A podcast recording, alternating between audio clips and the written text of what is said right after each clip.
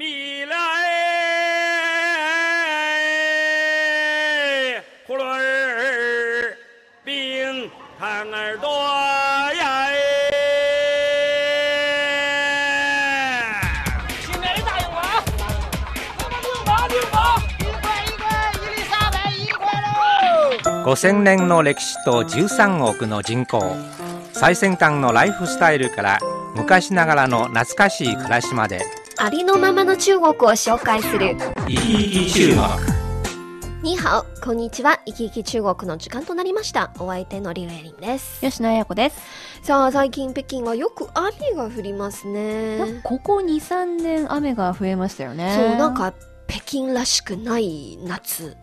のような気がしますね。もうなんか日本にいるようです。こう、梅雨、梅雨の時代そうなんですね。普段なら北京は乾燥で有名なんですよね。そうなんです、そうなんです。はい。まあでも、あれですよ。私たち女性にとってはそ、うそうそう。お肌が、湿気が多いからね。そうそう、しっとりしますね。しか、も、あの、ほとんどは夕方ぐらいになると雨が降りますから、はい。夜はよく眠れますよね。涼しくてね。はい。だからちょっとまあ雨も歓迎っていう感じですかね。はい。でもちょっと心配なことは、今南の方では、はいまあ、雨季に入ってますから、洪水に見舞われるところが多いですよね。あのもう6月末あたりからちょっとあの洪水のニュースちょくちょく出てくるようになりましたね。はい。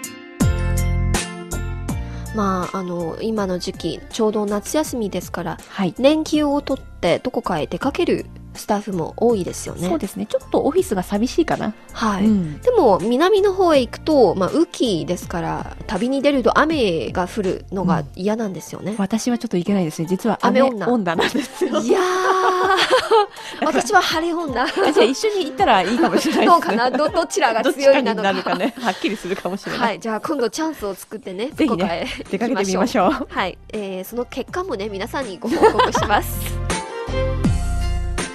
それでは、えー今日の番組に入りましょう。今日はね中国のドラマドラマ事情にスポットを当ててご紹介します。ぜひ最後までお聴きください。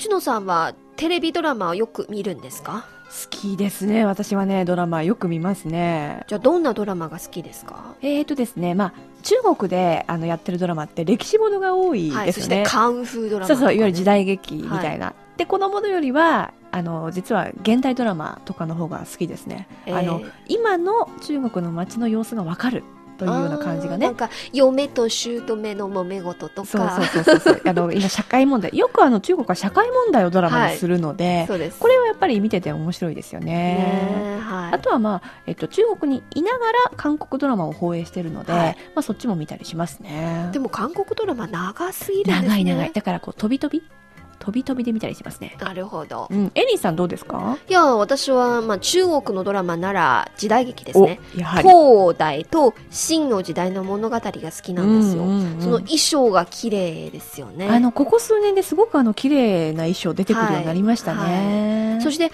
アメリカのドラマも好きなんですよ、うんうんうん。あのヴァンパイアとか SF のような作品が多いんですよね、うん、ジャンルがたくさんありますからね。はい実は2011年去年中国は世界一のドラマ大国になったと報道されました。なるほどね。でも、中国はとにかくチャンネル数が多いので、その曲がドラマ1本やったとしても、もうすでに70本とか、そうまあ、うんえ100同時に30分以上オンエアされていると思います。そうですね。まあ、日本と違って日本はいくつかのキー局があって、はいはい主に、まあ、ドラマを制作してるんですけどすね。中国では各省はそれぞれの衛星テレビがあるんですようん。その下にもなんかいくつかのチャンネルがありますありますよね。はいうんうんうんですから100200ぐらいのチャンネルが見られますよねだから大変ですよ。私、どのチャンネル見ようかなって言って、選ぶだけで5、6分こうかかるというか。そうかかるんですよねまあ本当にどのチャンネルを見るのか困りますよね。はい。迷いますよえね、迷います、迷います。また今中国ではね、ドラマはテレビで見るほか、インターネットの普及によってネットで見る人も急に増えていますよ。うんまあ、実はあの以前この番組でもご紹介しましたけれども中国のこの動画サイトの状況なんですが、えー視聴率がものすごい勢いで伸びているんですね。はい。統計によりますと2011年中国のインターネット動画サイトの利用者数はなんと3億2500万人でうん総ネットユーザーのこの6割63%が動画サイトを利用していると答えているんですね。まあ3億人ぐらいなら中国総人口の4分の1ぐらいですね。はいつまりすごい4人に1人はネットで、えー動画を見るっていう風になってますよね。そうなんです実は私毎朝の地下鉄でも必ず見かけるんですけれども通勤の間に携帯電話あるいは iPad のようなタブレット型のもので動画サイトを楽しんでる姿がもう毎日のように見てます。はい。実は私も今、あの、家でテレビを見るのはほとんどはニュースだけなんですよ。はい、で、ドラマとかバラエティ番組は全部は iPad、パソコンで見るんですよね。うん、やっぱりあの時間に縛られないっていうのがいいですよね。そうですね。あの、インターネットテレビの普及によって、今の若者たちはネットでドラマ、動画を見ることはもうすでに慣れていますよね。うん広告を待つ必要もないし、自分の都合に合わせて気軽に見ることができますよね。はい、やっぱり便利ですね。はい。では、中国の若者はどの国のドラマが好きなのか、吉野さん当ててみてみませんか？え、もうこれは韓国でしょ？やっぱり韓流ブームの勢いがすごかったと記憶しているんですけれども、どうですかこれ？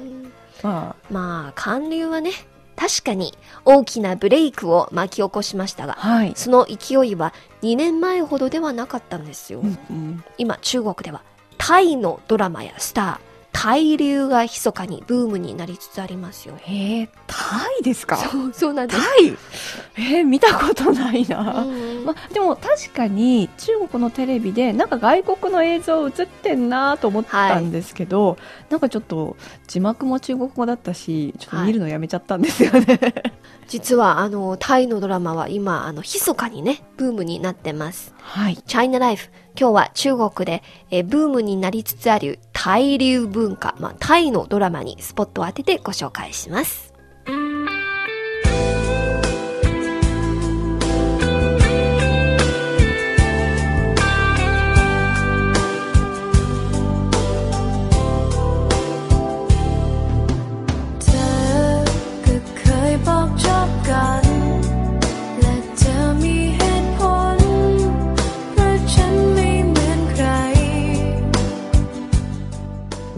2003年、中国の中央テレビ局 CCTV のドラマチャンネルでは、タイのドラマ、綺麗なお手伝いさんがオンエアされました。そして、翌年の2004年、マンゴーチャンネルのコナンテレビでは、逃げるお姫様がオンエアされました。その後、タイのドラマは徐々に中国人視聴者に受け入れられ、2009年、暗記テレビは、天使の争い、明日も君を愛する、キューピッドのトリックなどなど多くのタイドラマを一気に購入してオンエアしました。タイドラマが中国にどんどん進出し、勢力がますます拡大しています。果たしてタイ流が起こるのでしょうか？いやーちょっと私は初めて聞きましたこんなにすごいことになってるとはね日本の場合ちょっと考えてみたんですけど日本のテレビ番組でタイが特に注目されたことはないと思うんですけどね。そうなんですか？いや、中国では、この前は確かに韓流ブームがすごかったんですえね。えでもみんなやっぱり韓国の整形美人に飽きちゃったんですよ。整形って。タイの女優さんや俳優さんにはハーフが多くて、はいえー目が大きくて、東南アジア人ならではのエキゾチックな顔をしてるんですよね。うんうんうんそれに太っている人はほとんどいないし、スタイルが綺麗ですね。まあこれぞ芸能人っていう感じの人たちなんですねうんそうなんですよ。また、タイのドラマは中国の各テレビ局でオンエアされたほか、大手動画サイトにも積極的に進出していますよ。例えば、愛の被告、うんお手伝いお姫様、二世の愛などの恋愛ドラマの放映回数はなんと100万回を超えました。へえすごいですねはい。まあ、インターネットのドラマ掲示板 BBS では関連の議論や書き込みも大幅に増えましたし、まあ、タイドラマの字幕組というのがボランティアで字幕をつける人々うんうんまで誕生しました。一部の動画サイトではタイ国内で放映中のドラマも掲載されてしかも更新頻度は24時間以内早い。大ヒット中のアメリカドラマや韓国ドラマとほぼ変わらないんですよ。いやーなんかすごいですね。もうちょっと聞いただけでも勢い感じますけれども、はい。でもちょっとあのタイトルを えー確認してみると何ですか？愛の被告、はそれからお手伝いお姫様？姫様。二世の愛。なんかちょっとうん情熱的でロマンチックというか、ちょっとなんか古典的な気がしますね。そうなんですね。なんか恋愛ドラマは圧倒的に多いですよね。これも異文化による新鮮感も注目を集めるポイントになりそうだなと思いますね。あちょっと見たことがないので何とも言えないんですけどね。なんかシンデレラのようなあのイメージのキラキラした感じですね。はいまあこの他にはねタイの政府側もタイドラマの広報へ積極的に努力しています。うんまあ、タイの大使館や領事館はタイドラマの中国進出にいろいろと努力を払っています、上海駐在のタイ領事館は中国版ツイッターのマイクロブログを開設してタイのドラマや女優俳優歌手を定期的に紹介していますへよーすごいですね。なんか一生懸命やってますね。その他に、えー、アンキーテレビと連携して2009年から2011年までたった2年間で、うんアンキーテレビはタイのドラマ13作品を購入してオンエアしました。テレビ局の関係者の話では、タイのドラマは韓流にとって変わる秘密兵器になりそうだということなんですよ。なるほどね。やっぱりあの、勢いが伸びてる背景には国の努力というものがあったんですね。しかも、見事にそれがちゃんと当たって反応があるということで、まあ、私もこれちょっと今見たいなって気になってきましたね。そうですね。まあ実は韓流も、えー冬のそなたから10年近く続きましたよね。はいまあそろそろみんなに飽きられる時点になりそうですね。はいまあタイのドラマ、一体どんな魅力があるのか、一曲お送りした後、引き続きご紹介します。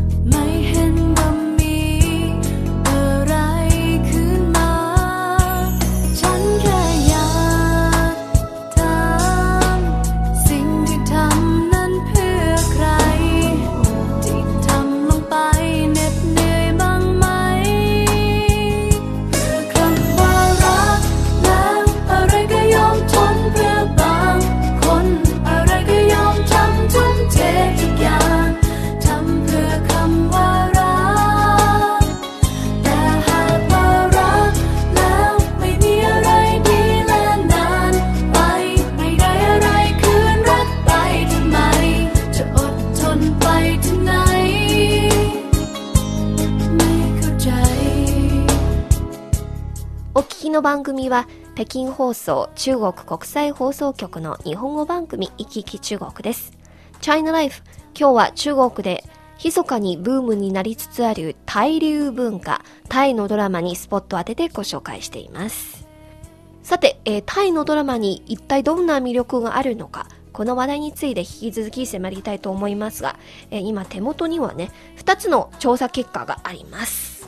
一つは、このほど中国のある大手動画サイトは、インターネットテレビをよく利用しているネットユーザーに、好きなドラマはというアンケート調査を行いました。はい。すると、日本、韓国、アメリカ、タイのテレビドラマを対象とした投票結果では、タイのドラマはなんと8000票を獲得し、トップに輝きました。多いですね。え、ちなみに日本はどうだったんでしょういかやー、ちょっと残念な結果なんですよ。はい。これに対して日本と韓国のドラマの合計投票はなんと2000票に過ぎないということなんですよ。少ない。だって2カ国合わせてですよね。はい。これあの、タイのなんか8000 4分の4分の 1? 1えー、ちょっとこれは日本のテレビ局の人この情報ちゃんと見た方がいいですよねいやーなんか悔しいなはい、そうですね。これはネットユーザーからの投票です。はいで、もう一つの調査結果は、タイの上海領事館はこのほど、マイクロブログを通じて、タイドラマの魅力というアンケート調査を行いました。はいそして、ネットユーザーが選んだタイドラマの魅力には、次の内容が挙げられました。まずは、青い空に白い雲。撮影現場がとても綺麗です。まあこれはいいですよね自然景色がいいね。うんうんまた、韓流ドラマなら、室内のはい風景撮影シーンが多いんですけど、ねロケがそんなに綺麗ではないんですよね。うんうんうんそんなに多くないですね。でもここはねタイはもう本当に青い空に白い雲とリゾートのような 景色が広がってるということなんですね熱帯風景ですよね。確かにねこれはちょっといいなと思うかもしれないですね海辺とか、まあ、綺麗、幻想的な風景。で、2番目は、女優さんが綺麗で、俳優さんはとてもハンサム。東洋人と西洋人のハーフが多い、目で楽しむドラマ。いやーこれはでもわかるな。やっぱドラマ見るなら綺麗なものが見たいもんね。恋愛ドラマならね、なんか女優さんと俳優さんの、ええええはい、顔とかスタイルよく注目されますよそうね。ファッションとかもねそうなんですね。あるしなるほどね。で、3番目は、純愛ドラマが中心でとても感動的な物語が多い。タバコを吸うシーンが少ない。おお細かいとこ見てますね。まあでもこの純愛ドラマ先ほどのタイトルによく出てましたよね、はいなんか姫様とそうか、そうそうそう。そういう。さっきあのエニーさんがおっしゃったシンデレラ物語みたいなね、はいそんな感じのものですよね。うん。で、4番目は、ハッピーエンドが多い。おこれはいいですね見てて幸せになれるそうですね。なんか、お姫様と王子様がこれから幸せな生活を送っているっていうような結末になるとうん。まあ夢がありそうですよねはい。で、5番目は、十数話、せいぜい20話しかないし、くどくて長い韓国ドラマより見やすい。なるほどね。まあこれ自分たちにはないものにちょっと憧はい。れる気持ちから来てるんですかね、はい。まあでもやっぱ気になるのはタバコを吸うシーンが少ない。細かいとこみんな見てますよね。そうなんですね。逆に言うと中国のドラマには、まあ、ここの番組でも取り上げて規制はされましたけれども、やっぱりまだ多いまだそんなに、はい、厳しく決められていないとか。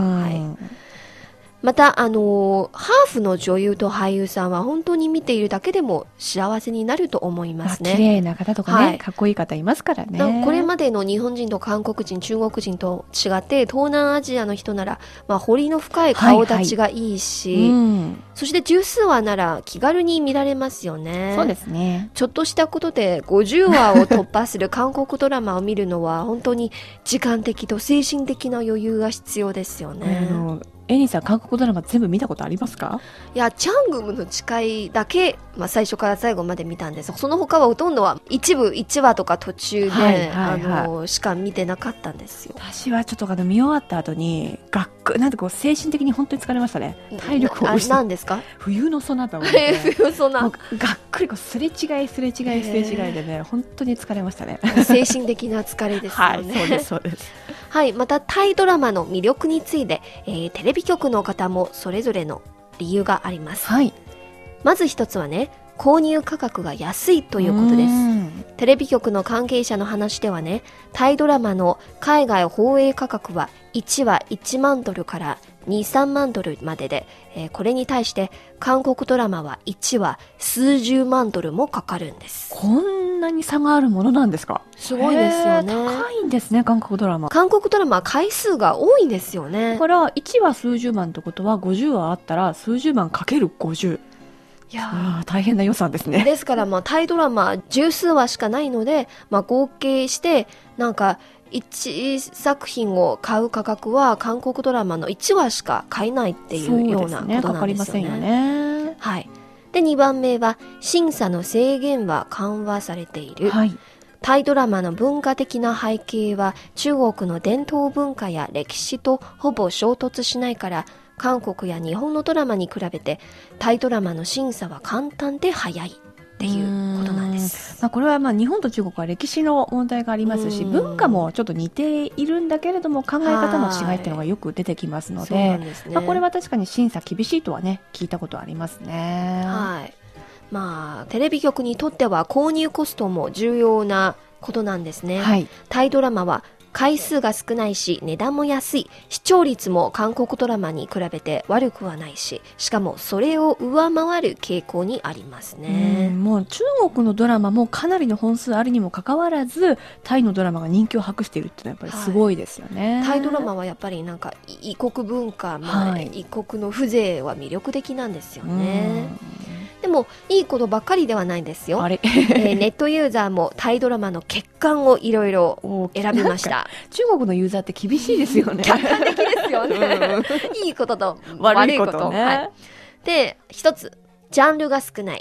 恋愛ドラマに限られています、はい。そうですね。それは確か、ね確かに。はい。2番目は人物関係が単純すぎてほとんどは恋愛中の三角関係を描いたものです。新鮮感が過ぎると飽きやすいです。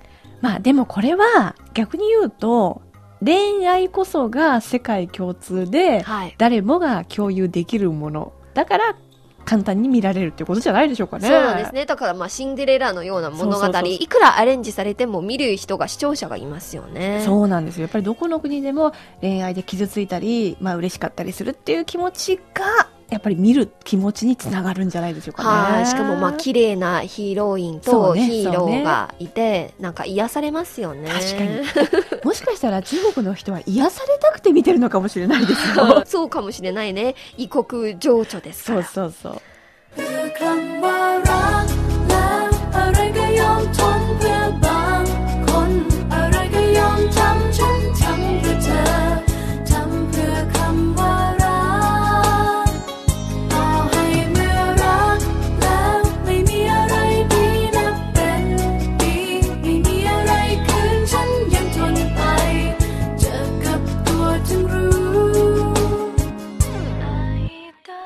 お聞きの放送は北京放送中国国際放送局の日本語番組「いきいき中国」です。チャイナライフ今日は中国で密かにブームになりつつあるタイ流文化タイのドラマにスポット当てでご紹介しています。さて、えー先ほど吉野さんも言いましたが、中国のネットユーザーがいろいろね、あの、いいこととか悪いこととか、ねまとめる分析能力が 強いですね。ごいんですよね。とにかく議論になりますよね。はい。それでは中国のネットユーザーが選んだ各国ドラマのキーワードもついでに見てみましょう。これはちょっと面白そうじゃないですか？はい。まずはね、韓流、韓国ドラマ。はい。主人公がよく見舞われる三大不幸、はい。交通事故、がん、実の親に見捨てられること。